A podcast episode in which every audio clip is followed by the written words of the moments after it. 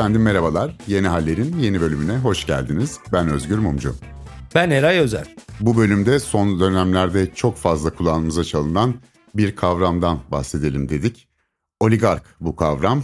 Biliyorsunuz işte bu Rusya-Ukrayna savaşı ile beraber tekrar gündeme geldi. Özellikle Batı dünyasının yaptırımları sebebiyle. Bundan evvel de ama çeşitli siyasi gerginliklerde vesairede hep karşımıza çıkıyordu. Popüler kültürde de karşımıza çıkıyordu.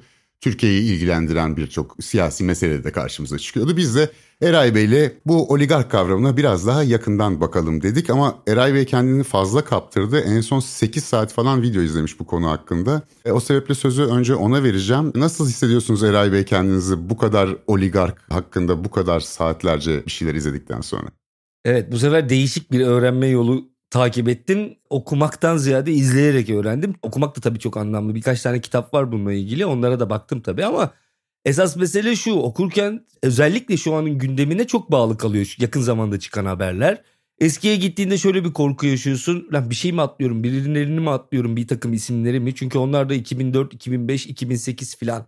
Putin'in bu aslında ne derler?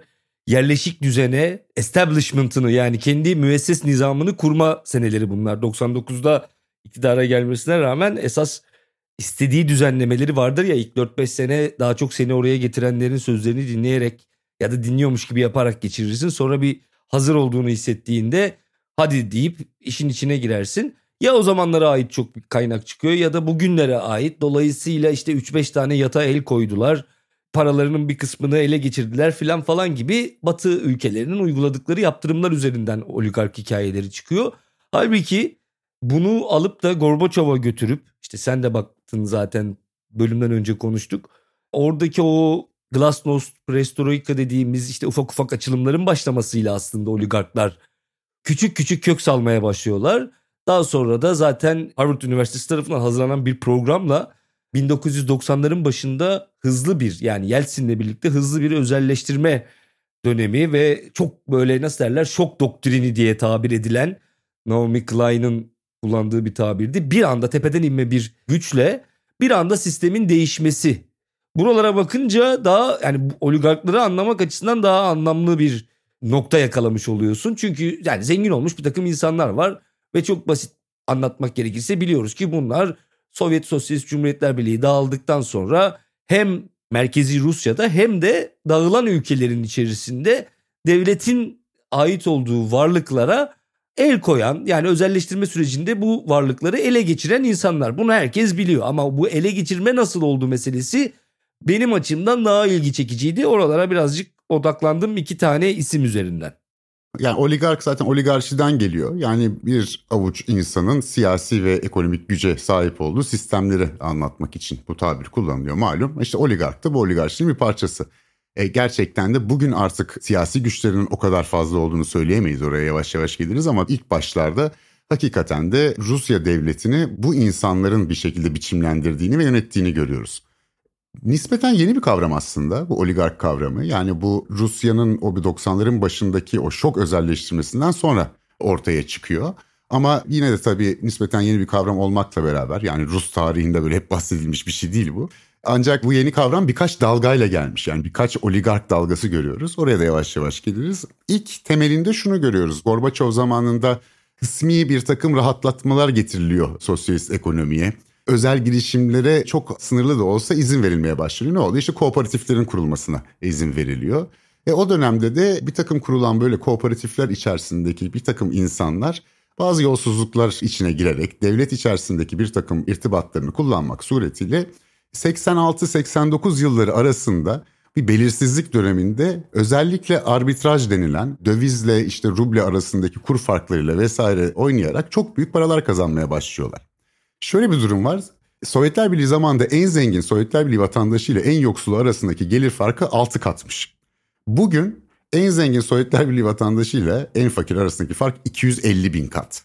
Başlangıçlarında yani belki 6 kat, 3 kat, 4 kat belki çok fazla da zengin olmayan insanlar bunlar. Bir kısmı gerçekten işte sokaklardaki serseriler mafya diye tabir edilen ama küçük mafyalar. Bir kısmı ise devlet güvenlik teşkilatında çalışan, devlette önemli yeri olan genelde güvenlik bürokrasisinden işte Putin gibi KGB'den vesaire gelen tipler.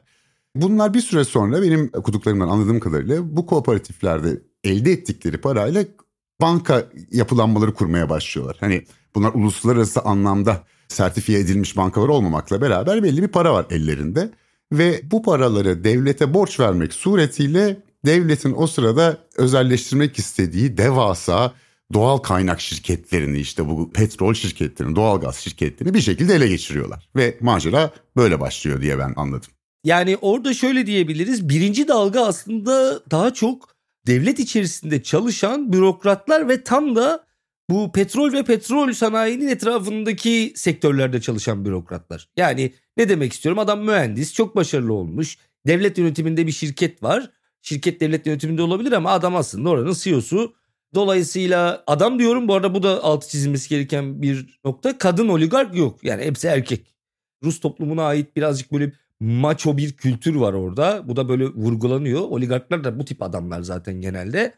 Ve daha çok devlet bürokrasisi içerisinde ama bürokrasinin içerisinde de dediğim gibi mesela senin dediğin o gizli servisler falan falan KGB'ye çalışmış adamların yavaş yavaş oligarka dönüşmesi bir tık bekleyecek Putin'le beraber Putin'in özellikle ilk döneminde ikinci dalga diyebileceğimiz oligark dalgasında yoğunlaşıyor. Üçüncü dalgada artık Putin muhtemelen eski çalışma arkadaşlarına falan da çok güvenmiyor. Onların arasında da harcadıkları var.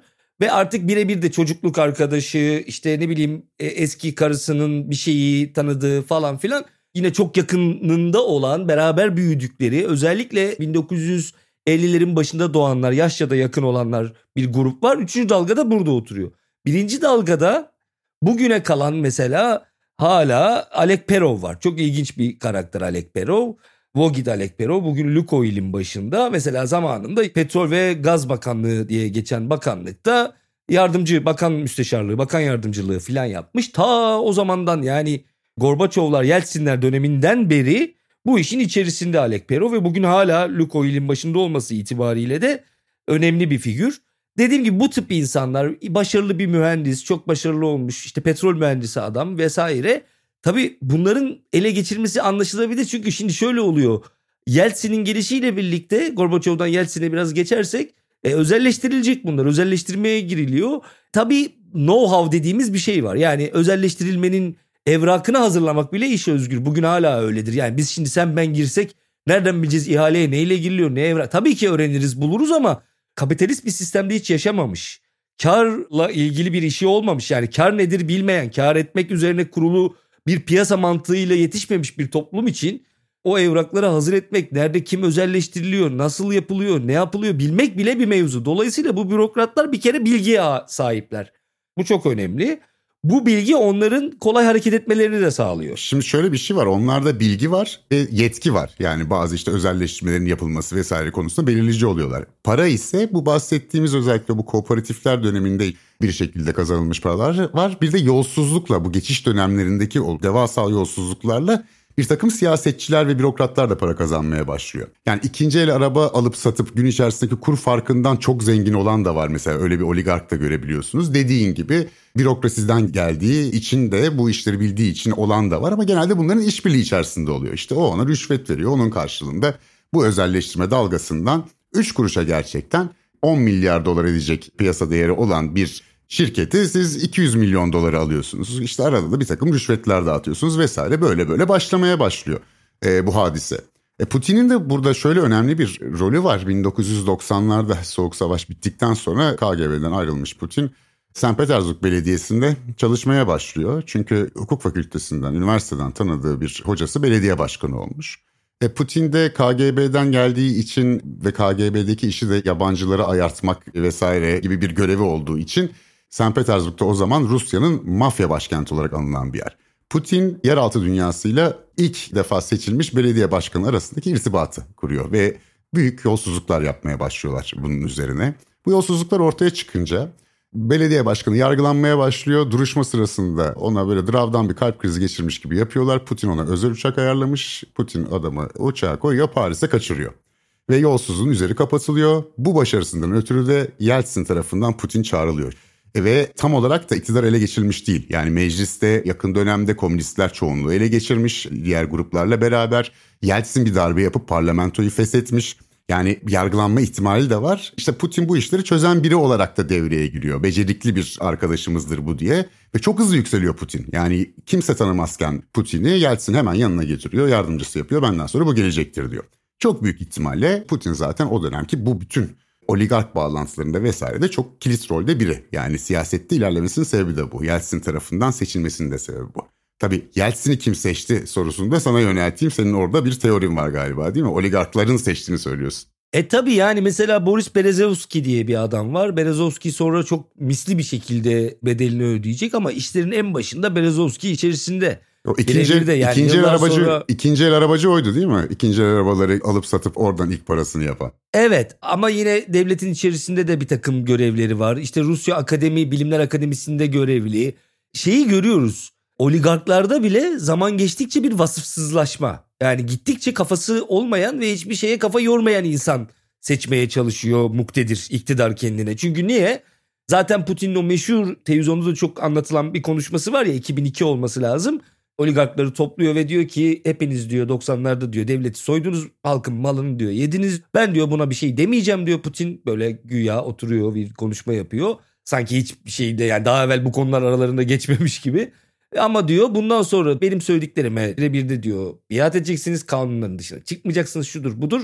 Ve özetle bana karşı çıkanın diyor kalemini kırarım ve en büyük isteği de politize olmayacaksınız. Politize olmayacaksınız da kasıt herhalde burada beni desteklemeyeceksiniz değil muhalefetle vesaireyle görüştüğünüzü görürsem sizin diyor defterinizi dürerim. Nitekim Berezovski'yi, Kodorovski'yi filan da böyle götürüyor. Çünkü Aslında Berezovski ve Kodorovski hikayesi ilginç yani. Evet şu kısmı da var ama tabii bu oligarklar aynı zamanda önemli bir kısım medya patronu. Ve böylelikle e, şeyi de şekillendirebiliyorlar. Kamuoyunun fikirlerini de şekillendirme güçleri var elinde ve Putin'e karşı da önemli bir silah. Ve Putin'in de yani bugünkü gibi bir otoriter rejim henüz kuramadığını, daha henüz bunların başında olduğunu hatırlatalım. Görece bir demokrasinin olduğu bir Rusya'dan bahsediyoruz. Bugünle kıyaslanacak evet. bir durum yok. Tabii. Yani bir de şu var. Büyük bir ekonomik kriz içerisinde böyle oligarklar ortaya çıkınca Rus halkı gerçekten içtenlikle nefret etmeye başlıyor oligarklardan. Büyük bir tepki var. Putin de hem bu oligarklarla işbirliği içinde olmasına rağmen bir sınıf olarak oligarkları bitirme sözüyle falan bir yandan da işte muhtemelen kendisinin yönettiği bir takım bombalamalar sonrasında öyle iddia edilen yani Çeçenlerin üzerine attığı bir takım terör eylemlerini kendisi düzenlediği bunun üzerine Çeçen Savaşı'na da girerek hem milliyetçilik duygularını kabartarak hem oligarklara karşı savaş vereceğim diyerek aynen çok popüler bir lider oluyor ve o oligarkları topladı meşhur toplantısını yapıyor. Hani artık hepiniz hizaya gireceksiniz şeklinde. Onların arasında en zengini o dönem Mikhail Hodorkovski. O da diyor ki işte çok fazla rüşvet oluyor bizim sistemde. Bu arada canlı yayında yani insanlar da izliyor. Bunu tekrardan batılı standartlara getirelim vesaire demeye başlıyor. Bu zaten aralarında bu işleri bırakalım. Biz de artık biraz daha batılılar gibi bir kuralına uygun bu işleri yapalım demeye başlayan ilk isim. Ve Putin de onu dinledikten sonra şöyle diyor. Ya peki diyor sen hani servetini diyor o yöntemlerle mi bugüne kadar elde ettin diyor. E madem öyle rüşvet müşvet karşısın diyor sen diyor davan yok mu diyor vergi meselesinden diyor falan. Onu orada bir güzel fırçalıyor. Fırçalamakla kalmıyor ama bir süre sonra hapse atıyor ve 10 sene boyunca hapiste kalıyor. Ve bu çok önemli bir sinyal oluyor diğer oligarklara. Kimin borusunun öttüğünü göstermeye başlıyor Putin 2000'li yıllar, yılların başından itibaren. Yani Kodorkovski bütün bu profil içerisinde aslında tırnak içerisinde bir Rus gazetecinin ifadesiyle söylüyorum oligarkların diyor yani bunu dünyadaki iş adamlarıyla iş insanlarıyla kıyaslamam bunu ama diyor Rusya'dakilerin içerisinde en evvenişer olan Kodorkovski'ydi diyor. Kendi yaşam biçimiyle ne bileyim düzgün bir ailesi var. Yani normal bir aile onları çok zengin yaşatmıyor. O zamanın şartlarından bahsediyorum 2000'lerin başında. Moskova'nın dışında çok mütevazı bir evde yaşıyor falan filan böyle bir profil. Dolayısıyla bu profil Putin'in istediği oligark profili değil. Daha sonra göreceğiz işte Abramovich'ler vesaireler. O hakikaten kafası çok fazla çalışmayan ve tamamen paraya oryante hedeflemiş ve o para üzerine ilerleyen bir oligark yapısı istiyor. Ama oraya gelmeden şunu bir tamamlamış olayım. Söyledik iki tane isim var. Bir tanesini sen söyledin. Diğeri de Berezovski. O da çok güçlü. Bu ikisini adeta aslanlara yeme diyor ve bu aslanlara yeme derken de diğer bütün oligarkların da bu yok oluşu izlemelerini sağlıyor. Yani nasıl sağlıyor? İşte bakın diyor tıpkı senin söylediğin gibi benle diyor eğer inatlaşırsanız sonunuz bu olur. İnatlaşmadan kasıt şu. Şeye benzetiyorum aslında bazı noktalarda. Huyunu suyunu değil ama olayların gelişim aşamasında cumhuriyetler kurulurken sermayenin el değiştirmesi gereken durumlar oluyor. Yani iki taraf da aynı yerde, aynı cephede yer alabilir ama yer aldıkları cephe savaşı kazandıktan sonra o cumhuriyet neyse işte o hedef geçildikten sonra her zaman savaş olmak zorunda değil. Sovyetler Birliği'nde işte bir yıkım ve yeniden kurulma süreci, yeniden inşa süreci var. Türkiye Cumhuriyeti'de de mesela İttihat ve Terakki kadrolarında bir sermaye birikimi var ve onlar Mustafa Kemal'i geçici bir figür olarak görüyorlar o dönem ve Mustafa Kemal'le bir süre sonra pazarlığa oturmaya kalkıyorlar. Meşhur e, rivayet edilen Kara Kemal'le Kocaeli görüşmesi, İzmit görüşmesi vardır. Çok ayrıntı açığa kavuşmuş bir görüşme değildir ama Kara Kemal'in orada Mustafa Kemal'e eyvallah eline sağlık yaptın ama gel şimdi bizimle beraber bu cumhuriyeti kuralım beraber kuralım dediği Mustafa Kemal'in de kibarca hatta belki de çok da kibarca olmayan bir şekilde Kara Kemal'e hayır hepiniz önce gelip bana biat edeceksiniz tırnak içerisinde yani tüfekleri indireceksiniz bütün silahlarınızı karşımda ondan sonra beraber cumhuriyeti kurarız dediği ve daha sonra da işte İzmir suikasti vesaire sonrasında İttihat ve Terakki'nin o kadrosunun yargılandığını, kimisinin asıldığını, tasfiye edildiğini görüyoruz. Benim gördüğüm kadarıyla Berezovski ve Kodorkovski gibi figürler aslında benzer bir şekilde bir süre sonra Putin'in bütün ipleri eline almasına ya kardeşim güçlü olan biziz, para bizde, ortam bizde. Bu adam niye şimdi nereden çıktı da geldi bizi yönetmeye kalkıyor yok kalem kırıyor toplantıda eğer bir şey olursa kaleminizi kırarım diyor diyor. Ve biz bunu bir şekilde artık yani daha yol yakın yani 99'da almış iktidarı söylediğimiz yıllar 2003, 2004, 2005 filan. Biz indiririz bir şekilde diyor. Kodorkovski 2002'de alınıyor mesela içeriye. Ve sonları ne oluyor onu da söyleyelim. Berezovski 2013 ya da 2014'te yılları çok net yazmadım dediğim gibi hikaye gibi konuşalım diye evinde ölü bulunuyor. Kendine astığı söyleniyor. Buna itirazlar var. Bir takım raporlar astığını gösteriyor olsa da ki asması için geçerli bir sebebi var. Çünkü uluslararası mahkemelerde Roman Abramovich'e karşı açtığı ve Sibneft en ünlü şu anda daha sonra Gazprom'a satılan ve Gazprom'u Gazprom yapan şirketin sahibi o Abramovich ile davaları var 3 milyar dolarlık bir dava ve onu kaybediyor. Sonrasında depresyona girdiği söyleniyor. Kritik olan şeyi sadece hızlıca geçeyim nasıl bir Putin figüründen bahsediyoruz artık onu görmek açısından. Ee, nedamet getirmiş bir mektup yolluyor. Mektup Ruslar tarafından gönderildiği söyleniyor. Yani Rus medyasının bunu abarttığı aslında Berezovski'nin böyle bir mektup göndermediğini söyleyenler var ama Berezovski'nin o zamanki hayat arkadaşı, kız arkadaşı yok öyle bir mektup yazdı diye bir açıklama yapıyor. Ama yine de ölümüyle ilgili şaibeler var. Yani yüzünün renginin normalde bir asılma vakasında olması gerektiği gibi yeteri kadar soluk olmadığına dair uzman adli tıp görüşü var. Boynundaki halat izinin normalde V şeklinde yani yukarıya doğru yukarıdan basıldığı için yani vücut ağırlığınla kendini asmaya kalktığında vücut ağırlığı olduğu için normalde çember şeklinde bir iz değil de V şeklinde bir iz çıkarmış. Ama işte Berezovski'nin boynunda çember şeklinde bir iz var. Görüyorsun Özgür Bey. Abi sen nerelere yani, girdik. Yani oligark adli tıp raporu mu okuyorsun abi bana şu anda? Tam olarak anlayamadım yani neyin peşindesin? yok V diyor, yok yuvarlak diyor. Abi yani Putin rejiminin muhaliflerini öldürmek için herhangi bir hayal gücü eksikliği hissettiğini zannetmiyorum yani. Yani öldürmüş olma ihtimali yüksek. Ama yani nasıl bir malzeme ise işte mut şeyde mutfağın evin içerisinde radyoaktif bir takım malzemelere yani Geiger sayacında yüksek veriler elde ediliyor. Daha devam edebilirim.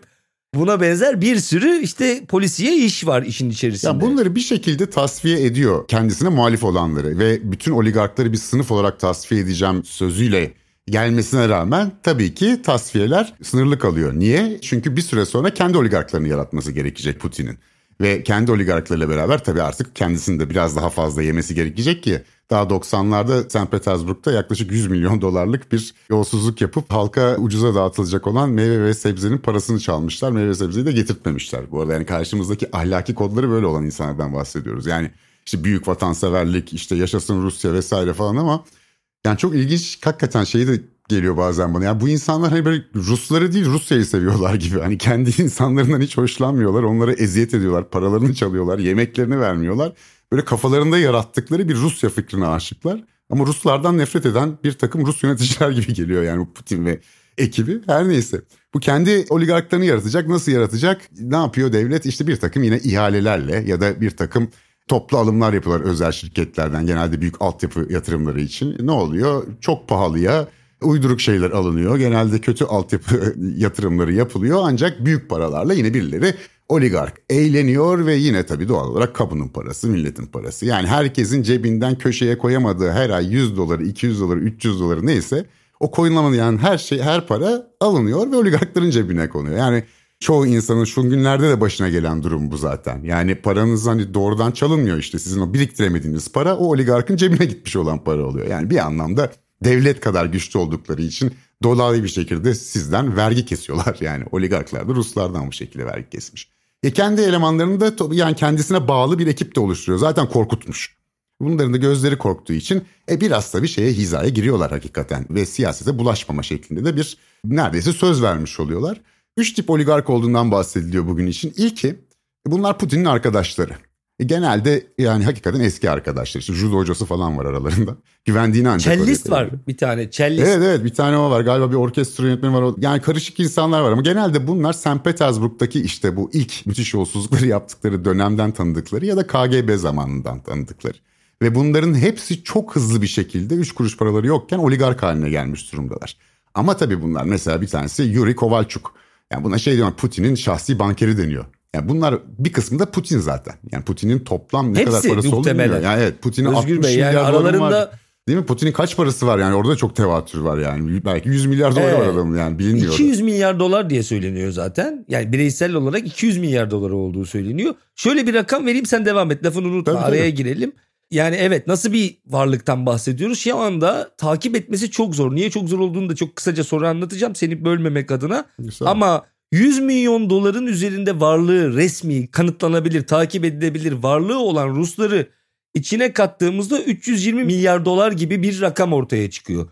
Fakat bir çalışma var. 2017'de yayınlanmış Novokmet Piketty ve Zuckman'ın bir makalesi ve bunlar Amerika'da paranın takibini yapan yani para soruşturma bürosu diye geçen bir büro. Bunların bir makalesini okudum. Onlar diyorlar ki offshore zenginlikleri yani takip edilemeyen niye takip edilemediğini söyleyeceğim. Paralar var ortada ve asetler, değerler var, menkuller var, gayrimenkuller var. Bunların hepsini bir araya kattığımızda 800 milyar dolar gibi bir paradan bahsediyoruz diyor ve normalde şöyle tarif ediliyor. Bütün gölgedeki finansal asetlerin hepsini işin içine sokarsak 1 trilyon doları bulur. Bu da Rusya'nın kendisinin devlet olarak yurt dışındaki bütün varlığının, mal varlığının 3 katına denk gelir diye bir hesap var. 1 trilyon dolar gibi bir paradan bahsediyoruz. Yani bu da daha da fazla olabilir bu arada yani onu hala bilemiyoruz. Şimdi bu ilk grup bu. Putin'in arkadaşları grubu. Eski zamanlardan tanıdıkları güvendiği insanlar büyük ihtimalle kendi şahsi servetini de onlar üzerinden bir şekilde biriktiriyor. İkinci gruba Siloviki adı veriliyor. Bu Siloviki Rus güvenlik kuvvetlerinden, işte polisten, askeriyeden gelen güçlü adam anlamına geliyor. Güvenlik Strongman evet Strongman, şeyi evet. değil mi bu? Siloviki evet küresi? Strongman galiba öyle İngilizcesi o şekilde olması lazım. Bunlar eski işte KGB daha sonra işte bu istihbarat örgütünden falan geliyorlar. Bunlar Yeltsin zamandaki ilk oligarkların kuvvetine ve servetine karşı bir düşmanlık hissediyorlar çünkü aşağılanmış hissediyorlar kendilerini. Neticede onlar Rusya devletinin yani Rusya'nın sahipleriler. Onlar sorumlular güvenliğinden işte vesairesinden falan. Hani her devlette vardır ya bu işte devletin gerçek sahibi biziz ama şu hale bak züğürt kaldık. Hani eskiden bir daçamız vardı yazlığa gidiyorduk şimdi o bile gitti deyip bir dakika deyip onların parasının üzerine Şullanan ekibin bir kısmı da bu Silovikiler. Yani Silovark da deniyor bunlara oligark gibi. Bunlar da Putin'le bağlantılı insanlar tabii çünkü Putin de benzer bir insan aynı yerden geliyor. Onların arasında da birisi ön plana çıkıyor. Adı Igor Sechin. Bu da Silovikilerin gayri resmi lideri olduğu söyleniyor ve Rusya'nın en kuvvetli ikinci ismi olduğu söyleniyor bunun da. Aynı zamanda Rosneft'in yani bu dev petrol şirketinin de başında kendisi. Üçüncü grup ise bunlar dışarıdan gelenler deniyor onlara. Bunlar da Rus oligarkları ama askeriyeden değil Putin'le eski ahbaplıkları yok. Bunlar 1990'lı yıllardan kalma oligarkların işte başını öne eğenleri, sisteme uyum sağlayanları, fazla sesini çıkartmayanları. İşte bir kısım paralarına da herhalde onların da el konmuştur. Yani böyle üçlü ayrım görüyoruz. Putin'in arkadaşları güvenlik, emniyet ve askeri bürokrasiden gelenler ve ikinci dalgada oligark olanlar ve eskiden kalma ya da işte tesadüfen zengin olmuş birkaç kişi varsa onlar. Bir kere bu insanlar yani oligarksan birinci rajon şu. Parayı Rusya'nın dışına çıkaracaksın. Niye? Çünkü içeride ne olacağı belli değil. Putin kendisi bile kendi parasını belli ki Rusya'nın içinde tutmuyor. Darbe mi olur, el mi konulur? O varlık, oradaki o değer zaten artık dünyada yönetim şekilleri buraya doğru kayıyor ya. Eskiden mesela Türkiye'de de iktidarlar seçilirlerdi. Seçildikten sonra iktidar olarak işte giderlerdi. Mesela birkaç tane köşe yazarı falan ahbap edinirlerdi. On, hatta parayla satın alırlardı bazılarını. Dolayısıyla bu insanlara istediklerini yazdırırlardı falan. Şimdi öyle değil. Şimdi bütün iş dünyasını tamamen kendine yakın insanlardan oluşturuyorsun. Bu dünyada da ülkemizde de model yani. Medyayı kendin oluşturuyorsun. Ondan sonra yani de, demeye çalıştığım bütün her şeyi kendi etrafında kuruyorsun. Fakat kendi paranı da yurt dışına götürüyorsun ki yarın öbür gün içeride sana karşı bir ayaklanma vesaire olduğunda işte kaçacaksın ülkeden ne yapacaksın? Yurt dışındaki o para gücünle 200 milyar dolarınla 1 milyar 1 trilyon dolarında neyse örgütleneceksin ve yeniden muhalefete geçip yani muhalefet demesek bile sürgündeki iktidar olacaksın. Yeniden Rusya'yı geri alacaksın. Mantık yani parayı gücü elinde tutma mantığı bir gün lazım olacak dava uğruna tırnak içerisinde diye tarif ediliyor. Fakat bu gördüğümüz rakamlar niye afaki kalıyor? Şundan dolayı afaki kalıyor. İzi sürülemez bir kere. Ben dün oturup bununla ilgili bir sürü içerik izlerken şu kanaate vardım. Bu Rus oligarkların paralarının üçte birinden fazlasına ulaşmak mümkün değil. Neden mümkün değil? Çok basit. Şöyle oluyor. Gidiyor adam bir tane Seyşeller'de bir şirket kurduruyor. Şirketin direktörü olarak sarı çizmeli Mehmet Ağa'yı seçiyor ve onu koyuyor başına. Sen aradığın zaman o adam çıkıyor. Adres olarak şirketin adresi gidiyorsun artık ağır mı çıkar efendime söyleyeyim birisinin evi mi çıkar. Mesela şöyle bir örnek vereyim. Yukos Oil yani Kodorkovski'nin şirketi ki daha sonrasında Gazprom'un ana gövdesini oluşturacak olan şirket Yukos Oil özelleştirmeye çıkıyor. Özelleştirmeye iki şirket teklif veriyor. Bir tanesi Gazprom bir tanesi de adı sana hiç duyulmadık o esnada duyulan ilk defa herkesin gördüğü bir şirket. O şirket minimum belirlenen ihale kurumu tarafından belirlenen minimum tutarı şey yapıyor taahhüt ediyor ve o taahhütü ödeyebilirim diyor. Minimumdan yani en alt limitten ben bu ihaleye giriyorum diyor. Gazprom çekiliyor. İki tane giriyorlar ve o şirkete kalıyor ihale. Sonra gazeteciler bir araştırıyorlar Sırbistan'da bir vodka barı şirketin adresi. Yalan olmasın ihaleden bir gün önce mi iki gün önce mi ne kurulmuş şirket. Yani ortada ne şirket var. Sırbistan'da bir barda bir şirket bugün Gazprom diye tarif edilen şirketi işte o zamanın parasıyla 1.6 milyar dolar olması lazım gibi bir paraya satın alıyor. Dün kurulmuş şirket. Kimse temsilcisini bile tanımıyor. Sonra ne oluyor? Aynı şirket Gazprom'a satıyor şirk şeyi Yukos Oil'i ve dolayısıyla Gazprom yani devletin elinde büyük bir e, petrol gücü oluyor. Petrol sektörünü oligarklara bile bırakmıyor tamamıyla. Niye? Çünkü orada pazarlık payı yani piyasalardaki petrol fiyatını belirlemek adına pazarlık payını elinde tutacak. Tabii şu da oluyor. Neyse çok detaya giriyorum bu arada ama. ama şu, şu, şu da oluyor. Yani bütün bu söylediğin yöntemler tabii çok karmaşık finansal bir takım yöntemler uygulanıyor. Işte. Ha, Özgür çok özür dilerim araya girdim. Tabii. O karmaşıklıkla ilgili bir şey söyleyeyim. Onu bitirememiştim. Yani bir ev bir tane bu şirketler para tutmuyorlar ellerinde aset yani gayrimenkul işte yat niye yatlar bir milyar dolar bir, bir milyar dolarlık yatları var. Aslında bir milyar dolarlık yat olmasının sebebi parayı bir yere gömmen lazım yani yata gömeceksin işte kata gömeceksin. Ve bunun sahibinin kim olduğu belli olması diye tabii bir milyar dolarlık yatta bunu yapamıyorsun tabii ki sahibinin kim olduğu belli ama normal bir ev alıyorsun diyelim kimsenin haberi olmak zorunda değil. Onu bir şirkete aldırıyorsun. Seyşeller'de kurduğun bir şirkete. Sonra Londra'da kurduğun bir şirket o şirketi satın alıyor. Sonra Kanada'da kurduğun bir şirket Londra'da kurduğun şirketi satın alıyor. Sonra atıyorum şu anda tamamen ilerliyorum.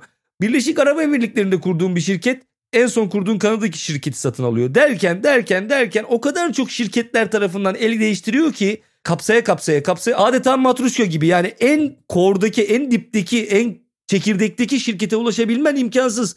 Hangi devlet görevlisini hangi bütçeyi hangi kaynağı ayıracaksın da onları takip edeceksin. Böyle böyle bütün mal varlıklarını bir takım offshore hesaplardaki şirketlerle gizli hale getiriyorlar. Tabii şöyle de bir şey oluyor. Bu oligarkların yaratmış olduğu çürüme sadece Rus toplumunu çürütmüyor.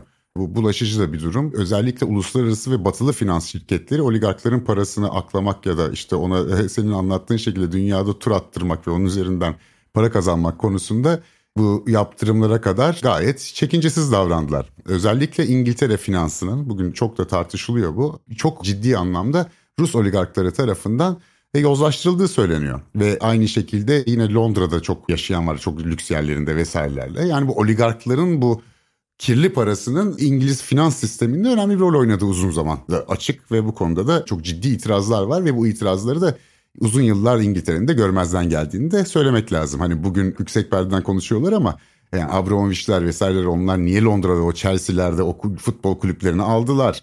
İşte oralara bir güzel yerleştiler. Ondan kimler nemalandı başka bir konu. Ama başka şöyle de bir tehlikesi var. Siyaseti de yozlaştırabiliyor. Almanya'nın eski başbakanı Gerhard Schröder biliyorsunuz bu nükleer santrallerden çıkmak kararında da önemli rol oynamış birisiydi ve doğalgazla e, Almanya'nın enerji üretimini doğalgaza dayandırma konusunda da önemli kararlar aldı. Hatta bu kararlardan bir tanesini kaybettiği seçimden bir gün önce alıyor. E daha sonra nerede görüyoruz kendisini? İşte bu Ruslarla beraber yapılacak ona doğalgaz yani Rusların doğalgaz şirketinin yönetim kurulunda olduğunu görüyoruz. Eski Almanya Başbakanı.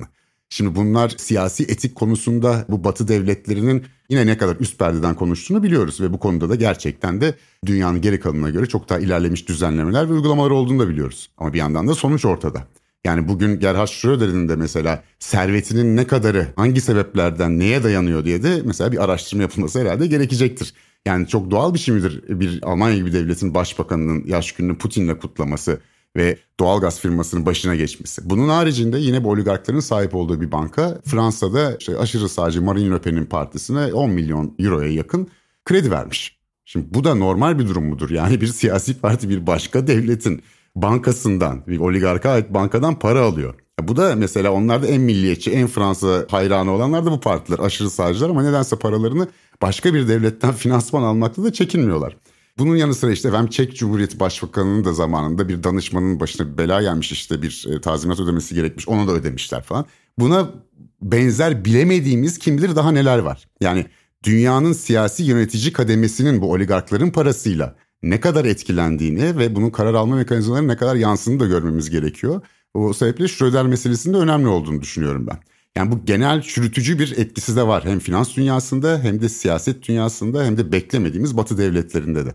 Özgür Beyciğim sizin bu e, naif anlatımınızdan dolayı tebrik ediyorum. Ben bunu anlatsaydım söve söve anlatırdım yani. Bu kadar güzel anlattınız. Ben şöyle şuraya bağlamayı düşünüyordum çünkü. Hani burada Avrupa'dan cacık olmaz diye bir seviyesizlikle girecektim konuşmaya. Siz söylediniz. Yani yüzde yüz tartışmasız. Ya bu paralar herhalde gökten zembille inmedi. Yani bir takım transaction deniyor ya şimdi işte bir takım para gönderme araçlarıyla. Birileri bavulunda yüz milyonlarca dolarla veya da işte ne bileyim ben Haiti adalarında kurulmuş bir şirketten yapılan bir takım 100 milyon dolarlık 200 milyon dolarlık transferlerle bu şirketler hayatlarına devam ettiler. Avrupa'nın en önde gelen bankaları hiç adını duymadığı herhangi X bir şirketten 100 milyon dolarlık para transfer emri geldiğinde bir kişi de işte kırmızı bayrak diyorlar red flag dedikleri şeyi yapıp burada soruşturma başlatalım demedi. Bugün artık yani Avrupa'nın bu konuda dönüp tek laf edecek yüzü yok. Olmamalı yani hani. Çünkü dediğim tam da senin söylediğin gibi işte bu şirketler ne yapıyorlar bu oligarklar? Gelen parayı bu Rus insanının cebindeki para aslında. Nasıl cebindeki para? Orayı da çok kısa anlatayım. Anlatamadım içimde kaldı. Bu özelleştirmeye geçişte bir sistem var. Yani nasıl özelleştireceğiz fabrikaları diyorlar. Mesela atıyorum şimdi Rus tekeli diyelim. Rus'un Rusya'nın tütün mamullerini, alkol içeceklerini üreten şirket diyelim. Nasıl özelleştireceğiz? E şimdi e, yani bir ihale açacaksın da kim gelip alacak içeriden? Çünkü öyle bir sermaye birikimi yok. Dolayısıyla üçte biri gibi bir şey devlette kalırken üçte birini dışarıya açıyorlar. Üçte birini de bir tür kupon, voucher dedikleri bir sistemle çalışanların yani fabrika çalışanlarına Yeltsin bir de bunu bu şey içinde kullanıyor. Kampanya, kendi seçim kampanyası için de kullanıyor ve insanlara üçte birini hisse senedine tahvil edilebilecek kuponlar şeklinde dağıtıyor şirketlerin üçte birini. Yani aslında süper bir sistem değil mi? Yani düşünsene tekelin üçte biri tekel işçilerine gidiyor. Ceplerine koyuyorlar bu kuponları. Ama şimdi böyle hayatında kapitalizmle yine aynı yere geliyoruz. Kar ne, zarar ne, hisse senedi ne, e, borsa ne, hisse değeri ne bilmeyen insanlara bunu verip bir de üstüne üstlük bununla ilgili hiçbir eğitim işte ne yapacaksın bak bu şöyle kıymetli böyle kıymetli diye anlatmazsan piyasanın haramileri o zaman için 30 dolar diye geçiyor. Yani bir aylık maaşlarına denk geliyor. Bugünün parasıyla yani Türk lirasından hesap edelim. İşte asgari ücret gibi düşünün. 5 bin lira diyelim mesela. 5 bin liraya bu hisseleri kişi başı 5 bin lira vere vere vere vere topluyorlar. Hatta bu hisseler için para bulmak gerektiğinde toplamak için bankaya gidip diyorlar ki ben işte şirketin %10'unu toplayacağım. Uyduruyorum şu anda tamamen. Bana kredi ver. Şirket tabii bankanın başındaki adam şeyi görüyor olanağı. Yani burada 3 liraya aldıkları hisse senetlerinin çok kısa sürede özelleştirildikten sonra 300 dolara hisse başına yükseleceğini, bunun 100 kat minimum atıyorum tamamen karlı bir iş olduğunu görüyor. Kimsenin cebinden para çıkmadan buradan kredi devlet kredisi geliyor. Devlet kredisiyle gidip vatandaştan hisseler toplanıyor. Ondan sonra götürüp bankaya para veriliyor. Sana o krediyi verenlere de bir o şirketten veriyorsundur %3-5 hisse. Sistem böyle çalışıyor. Şimdi böyle bir devletin cebindeki parayı çalıp zimmetine geçiren insanlardan bahsediyoruz. E bu insanların parası Avrupa'ya akmaya başladığında Avrupa diyor ki e süper işte yani Rusya'nın parası bana geldi. yani gerçekten Rus halkının parasını işte bir takım oligarklar çaldı ve gerçekten de bunu gayet memnuniyetle karşıladılar. Siyasetçilerden tutun o finans dünyasına kadar. Yani burada geriye dönüp bakılması gereken çok şey olacak elbette. Peki bundan sonra ne yapacak bu oligarklar? Biraz da ona gelelim. Bu... Şey gibi oldu Özgür Bey. Bir anda böyle bir Halk TV tadında girdiniz. Bundan sonra bu oligarklar ne yaparlar Eray Bey? Sanki şey değil mi? Bütün cevaplar da var. Eray biliyor çünkü. Hiç kimse bilmiyor. Ne bileyim ben diye. Yani var ya. ya şunlar konusu ne, neden yani şu anda zaten bir şey bilmek çok zor. Tabii ki hakikaten çok ciddi yaptırımlara uygulanmaya başladı. İşte Abramovich Chelsea'yi satacaktı hem de bir Türkiye'den bir alıcı bulmuştu ama satamadan galiba dondurdular. E, zorluk çekiyorlar orası kesin. Hatta şey de ilginç yani yine oligark değil ama yani onların hepsi artık bir nevi oligarktır. Şey Putin'in e, basın sözcüsü Dimitri Peskov'un kızı mesela Elizaveta Peskova Instagram'dan savaşa karşı bir şey yayınladı. Yani çocuklarının en azından oligarkların bu savaşa biraz karşı olduğu söyleniyor. Çünkü yani sürekli Londra'da yaşıyorlar. İspanya'da yazlıkları var. Hep batıdalar ve onları batıdan kopartmak demek yani ya o kadar vatanseverler ki hiçbir vatanlarında zaten hiç yaşamak istemiyor bir de bu insanların. Yani en büyük Rus milliyetçisi bunlar değil mi bir yandan baktığınız zaman? Büyük Rusya vesaire falan ama evler nedense şeyde yani Chelsea'de oluyor vesaire de oluyor. Yani bu bu iki yüzlük o kadar komik ki yani her toplumda da aynı şekilde oluyor. Bu da millet de bunu yutmaya devam ediyor. Çok eğlenceli de geliyor gelmeye başladı. İşte bana o ikinci kısmı çok acayip geliyor. Yani bayağı adamlar senin benim olan fabrikayı Rusya örneğinden bak evet. giderek söylüyorum. Alıyorlar ondan sonra onları harcıyorlar orada. Ben de Rus halkı olarak bakıyorum. Bu benim de aslında ben sattım buna 30 dolara bu hisseyi. Sonra bu meğerse beni kandırmışlar falan deyip yapacak hiçbir şey yok deyip yıllarca izliyoruz. Yani fena bir durum hakikaten. Şimdi Türkiye'ye yani şey var. Bundan sonra ne olacak meselesinde işte yaptırımlara katılmayan bazı ülkeler üzerinden bir şekilde var olmaya çalışacaklar herhalde. Yani sadece oligarklar değil hani normal namuslu işini yapan bazı Rus şirketler için de elbette bu geçerli. Yani sadece bu arada Rus ekonomisi tamamen bunlardan oluşmuyor ama çok çok önemli pay bunlarda. Yani toplam servetin %40'ı mı falan öyle bir şey galiba oligarkların %35 diye geçiyor evet. Yani inanılmaz bir şeyden bahsediyoruz elbette. Şimdi onların Avrupa'ya yakın Sırbistan, Türkiye ve de işte İsrail'le galiba şu anda biraz buralara yerleşmeye başladıkları anlaşılıyor. Zaten işte bu ev kiralarından vesaireden de son dönemde siz de fark etmişsinizdir. Yani çok hızlı bir artış var. Özellikle Rusların tercih edeceği Antalya ya da İstanbul gibi yörelerde. Ama bunun haricinde birçok muhalif Rus da ülkesini terk etti. E, bağımsız medya siteleri 3-5 kalmış işte orada çalışanlar, işte muhalif diye bilinenler, sivil toplum örgütlerinde çalışanlar ya da bu baskı ortamında yaşamak istemeyen daha özgürlüğüne düşkün insanlar vesaire. Ve çok değişik bir demografiyle karşılaşacağız bence özellikle Türkiye'de de. Yani oligarklar ve şehirli eğitimli Putin'den kaçan bir grup insan da olacak. Yani o sebeple e, her gelen Rus'a da aynı şekilde yaklaşılmaması gerekiyor. Yani bunların hepsi oligarktır. Bunların hepsinin işte elinde kanlı para var diye bakmamak gerekiyor. Aralarında gerçekten bütün hayatındaki birikimi böyle 2-3 bin dolar olup onlarla buralara kaçmış ve ne yapacağını bilemeyen de birçok insan var. Onu da söylemek e, gerekiyor. Zaten yani şöyle bir şey var. Şimdi ikinci safa dediğin gibi ikinci aşama şu. Allah'ım bize gelirler mi? İşte İsrail'de var bu bekleyiş. Mesela Kodorkovski'nin ortaklarından Leonid Nevzlin falan İsrail'e zamanında kaçmış. Zaten standartta Londra'ya İngiltere'ye kaçıyorlardı. Şu anda oraya gidemedikleri için Birleşik Arap Emirlikleri'nde var bekleyiş. Yani çantasında dolarlarla bize gelir mi diye. Bir de Türkiye'de var. Şu anda 3 tane ülke öne çıkıyor. Tabii şeyi saymıyorum. Ada devletlerini ve offshore'ları saymıyorum ama daha böyle nasıl derler parayı legalize edebilecekleri, bir tür aklayabilecekleri sistemler şu anda bu ülkelerde hani mümkün olabilir. Oraya gireriz. Orası daha batıda kabul görmüş devletler sonuçta bir ada devleti Seyşeller falan gibi de değil dedikleri bu üç ülke ortaya çıkıyor. Herkeste böyle bir beklenti var. Tabi burada önemli olan şey şu bu paranın çok çok yani bu varlığın diyelim çok çok küçük bir kısmı likit. Dolayısıyla hepsi neredeyse gayrimenkul gibi duruyor. İşte bir takım yatırımlar, arsalar, şirket ortaklıkları, şirket hisseleri vesaire. Bunları likidite etmek hızlı bir şekilde mümkün değil çünkü açığa çıkarsın. Yani zaten gizlemişsin oralara işte biraz evvel anlattığım gibi suyunun suyunun suyuyla e, kamufle ederek. E şimdi artık açığa çıkma risk, riskin var böyle bir şey yaparsan. Dolayısıyla bir süre zaten bir sessizlik yaşanacak.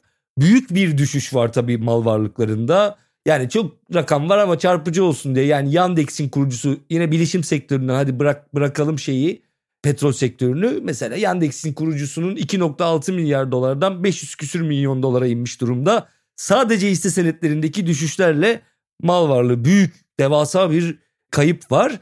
Artık onlar yani o anlamda oligark değiller. Tabii ki öyle paralardan bahsediyoruz ki düşse düşse 1,5-2 milyar dolara falan düşüyor ama hani yine aynı şey değil yani kastettiğim ama esas bu gölgede kalan asetler ve finansal varlıklar onlar ne olacak? Onlar nasıl açığa çıkarılacak? Çıkarılacak mı?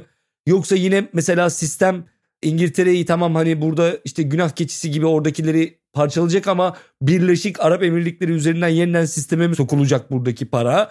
Bir zaman sonra şu savaş biraz daha soğuduğu zaman neyse artık ne yapılacaksa orada. Bunlar hep soru işareti bilmiyoruz göreceğiz. Bunları zaten öngörmek şu anda pek güç. Yani dünya üzerinde de bunu önümüzdeki günlerde ne olacağını bilen tek bir kişi o bile olduğunu düşünmüyorum o zaten. Böyle büyük bir planla falan olmuyor işte.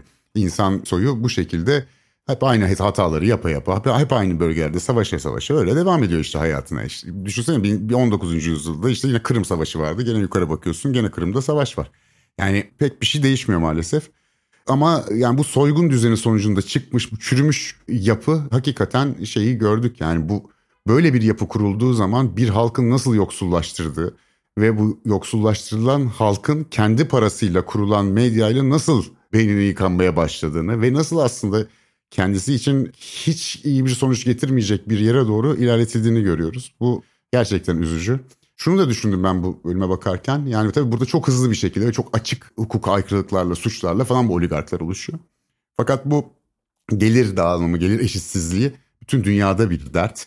Tamam belki özelleştirmelerde işte hukuka karşı iş yapmayarak falan geldi de işte ama Amerika Birleşik Devletleri'nde de baktığınız zaman yani orada da bir oligarşiyle karşı karşıya. Servetin kaynağı farklı olabilir ama yani orada da bu Amazonların, Elon Musk'ların vesairenin elindeki paraya baktığında yani kaynağı öyle olmuş ya da böyle olmuş. Karşımızda yeniden kurulmuş bir feodal yapı var. Yani bir takım lordlar ve onların serfleri var. Geçen de konuştuk prekarya bölümünde. E, hepimiz de hissediyoruzdur herhalde değil mi? Yani bu ortadaki sınıf ortadan kayboluyor. Neticede efendilerimiz ve aşağıda onlara hizmet edenler olarak ikili sınıfa doğru çok hızlı bir şekilde ilerliyoruz. Yani biraz sağınıza solunuza ve cüzdanınıza baktığınız zaman zaten bunu fark etmemek mümkün değil. Bu hikaye bütün dünyada bu şekilde ilerleyecek yani gibi gözüküyor. Rusya'da çok sert oldu ve işte sonuçlarını gördük. ABD'de biraz daha yavaş oluyor belki. Yani çok özetle söylüyorum elbette bir sürü nüans var. Tabii ki bütün ülkeler birbirine benzemiyor. Ama karşımızda benzer bir tablo da var. Yani bir oligarşi sadece Rusya özel değil. Oligarklar sadece Rusya'nın derdi değil. Ama orada çok sert bir örneğini gördük. Belki hızlandırılmış bir örneğini gördük. Hani bazı yerlerde belki 150-200 yıl sürüyordu bu servet birikimi. Burada 20 yılda oldu. Ama en temel mekanizmada çok büyük değişiklikler var mı? Pek emin değilim diyerek sözlerimi bitireyim efendim. Esen kalın. O böyle şey gibi oldu. Gizli özne gibi oldu bu. Çaktırmadan orkoluk gibi oldu. Böyle ben böyle beni uyuttun. Böyle şöyle dinledim bak. Ha güzel anlatıyor. Orkoluk yapacak. Aa yaptı falan diye bir şey oldu bu sefer. gizli gizli orkoluk. ben gayri ciddi bitireceğim ya bölümü. Konu zaten gayet ciddi. Efendim ben oligark gördüm dünya gözüyle. Sanırım yani. Onu anlatarak bitireyim. Oligark gördüm bizzat böyle bir buçuk iki metre ötemdeydi. Şöyle oldu olay. Ben Deniz 2014 yılında o zamanki işimden istifa ettikten sonra tazminat paralarıyla Mikanos'a gittim. Ucuzdu ama gerçekten ucuzdu yani inanılmaz. Yani euro ile falan hesap yaptım. Yani geçen gün oturup bunları hesapladım. Bir hafta Özgür Bey Mikanos'ta kalmışız ayıptır söylemesi. Toplamda konaklamaya verdiğimiz para bir haftada bin lira. 1000 TL 2014 yılında. Ya inanılmaz bir şey yani. E kaç Çok da güzel bir yerde kaldık. Euro ne kadardı ki o zaman zaten? Herhalde iki buçuk filandı herhalde. Yani bin liraya kaldık ya inanılmaz yani. Neyse oranın namlı bir beach'i meşhur ya oranın plajları işte meşhur bir beach'ine gittik. Biz tabii nasıl gittik böyle Allah'tan ki şöyle yani bu batı toplumunda daha egaliteryen bir yapı var. Normalde o ayardaki bir beach'e Türkiye'de kapıdan almazlar böyle değnekle filan kovalarlar herhalde bizi. Orada elimizi kolumuzu sallayarak girdik. Bir şişe şarap söyledik en ucuzundan. Ondan sonra yanına da 2-3 atıştırmalık söyledik. Yine ucuz değil yani ama atıyorum şimdi işte 200 euro veriyorsun filan hani bir görmelik yani ya da 100 euro mu verdik ne bileyim öyle bir paraya girebiliyorsun yani. 200 vermemişsindir abi bir işte şarap. 100 euro filan yani, verdik herhalde. Neyse bu arkadaşlar şöyle oldu uzaktaki bir tekneden bir sürat motoruyla geldiler. Oradan büyük teknelerin sürat motorları oluyor ya. iki kişi. Yanlarında da manken olduğunu tahmin ettiğim bir takım kadınlar var. Kadın grubu var. Böyle işte e, bir takım silikonlar vesaire estetik operasyonlar falan. Öyle bir kadın grubu 5-6 kişi. Bunlar onlarla eğlenmeye başladılar. Fakat muhtemelen başka bir takım malzemeler kullandıkları için içki içmiyorlar. Sadece Coca-Cola içiyorlar ama gözleri böyle felfecir okuyor. İki tane insan bunlar. Yani biri gözün biri Şam'a biri Bağdat'a bakıyor filan. Ama bu arada eğleniyorlar ve masalarına 860 euro tanesi menü istedim sırf buna bakmak için. 860 euro olan şampanyalardan herhalde 24'lü olsa ya da 12'li kasa olsa 6 kasa falan geldi. Yani bu ne demek? 10 bin euro olsa bir kasa 60 bin euro öyle gitti zaten. Bir tane büyük böyle bir şampanya o şampanya böyle 3-4 litrelik gibi bir şişe. Ondan geldi o da herhalde baktım yanlış hatırlamıyorsam 3000 euroydu tanesi. Ondan da 2-3 tane geldi. Bunlar içmiyorlar ha döküyorlar kızların kafasına döküyorlar 860 euroluk şeyleri. Bir de şöyle bir şey yaptılar. Beach büyük ve çok kalabalık çünkü en ünlüsü işte biz de kenardan bakıyoruz ne oluyor diye oradakilere. Bizim de tam yanımızdalar bu arada bize gülüyorlar arada el sallıyorlar filan. Biz de herhalde bunlar oligark diye bakıyoruz. Belki de oligark daha ne derler gizemli bir şeydir de bunlar oligarkın yardımcısı da olabilir. Bilmiyorum suyunun suyu da olabilir yani. Bir de abi bütün beach'e bizim bildiğimiz en ünlü içkiler yani en pahalı diye bildiğimiz içkilerden onlardan artık böyle şey gibi tekel bayi gibi yığdılar bir köşeye. Böyle şat bardaklarını dolduruyorlar dolduruyorlar. Bütün o beach'e servis yapıyorlar garsonlar. Bunlardan ısmarlama şeklinde. Bizim de yanımızda duruyor şeyler tepsiler falan. Böyle nasıl diyeyim bir 50 bin euro da orada duruyor. Yani hepsi şişe şişe şişe onlarca şişe var böyle. Garsonlar arada bir o şat bardakları dolduruyorlar dolduruyorlar servis ediyorlar. Çıkarken öğrendim ki aynı beach'in içerisinde bir tane daha benzer bir grup varmış. Meğerse herhalde rekabet oldu aralarında sen daha çok harcadın ben daha çok harcadım. Tabii ki beach zengin. Biz efendim böyle bir yaklaşık olarak hayatımda ilk defa bir saat içerisinde 150 bin euronun harcandığını gördüm ben. 100-150 bin euronun yanımda. Ve adamların ağzına giren tek şey de Coca-Cola. Yani böyle bir şey olamaz. Sinirleniyor insan hafiften yani. Ondan sonra ya netice itibariyle böyle bir anımız var. Orada anladım ki bu yani çok eski bir laf vardır. Babaannem çok kullanırdı ve çok severim. Yani orada şahit olduğum şeyden çıkardığım şey şu ki arkadaşlar. Çok laf yalansız, çok mal haramsız olmaz. Bir sonraki bölümde görüşmek üzere. Kalın sağlıcakla.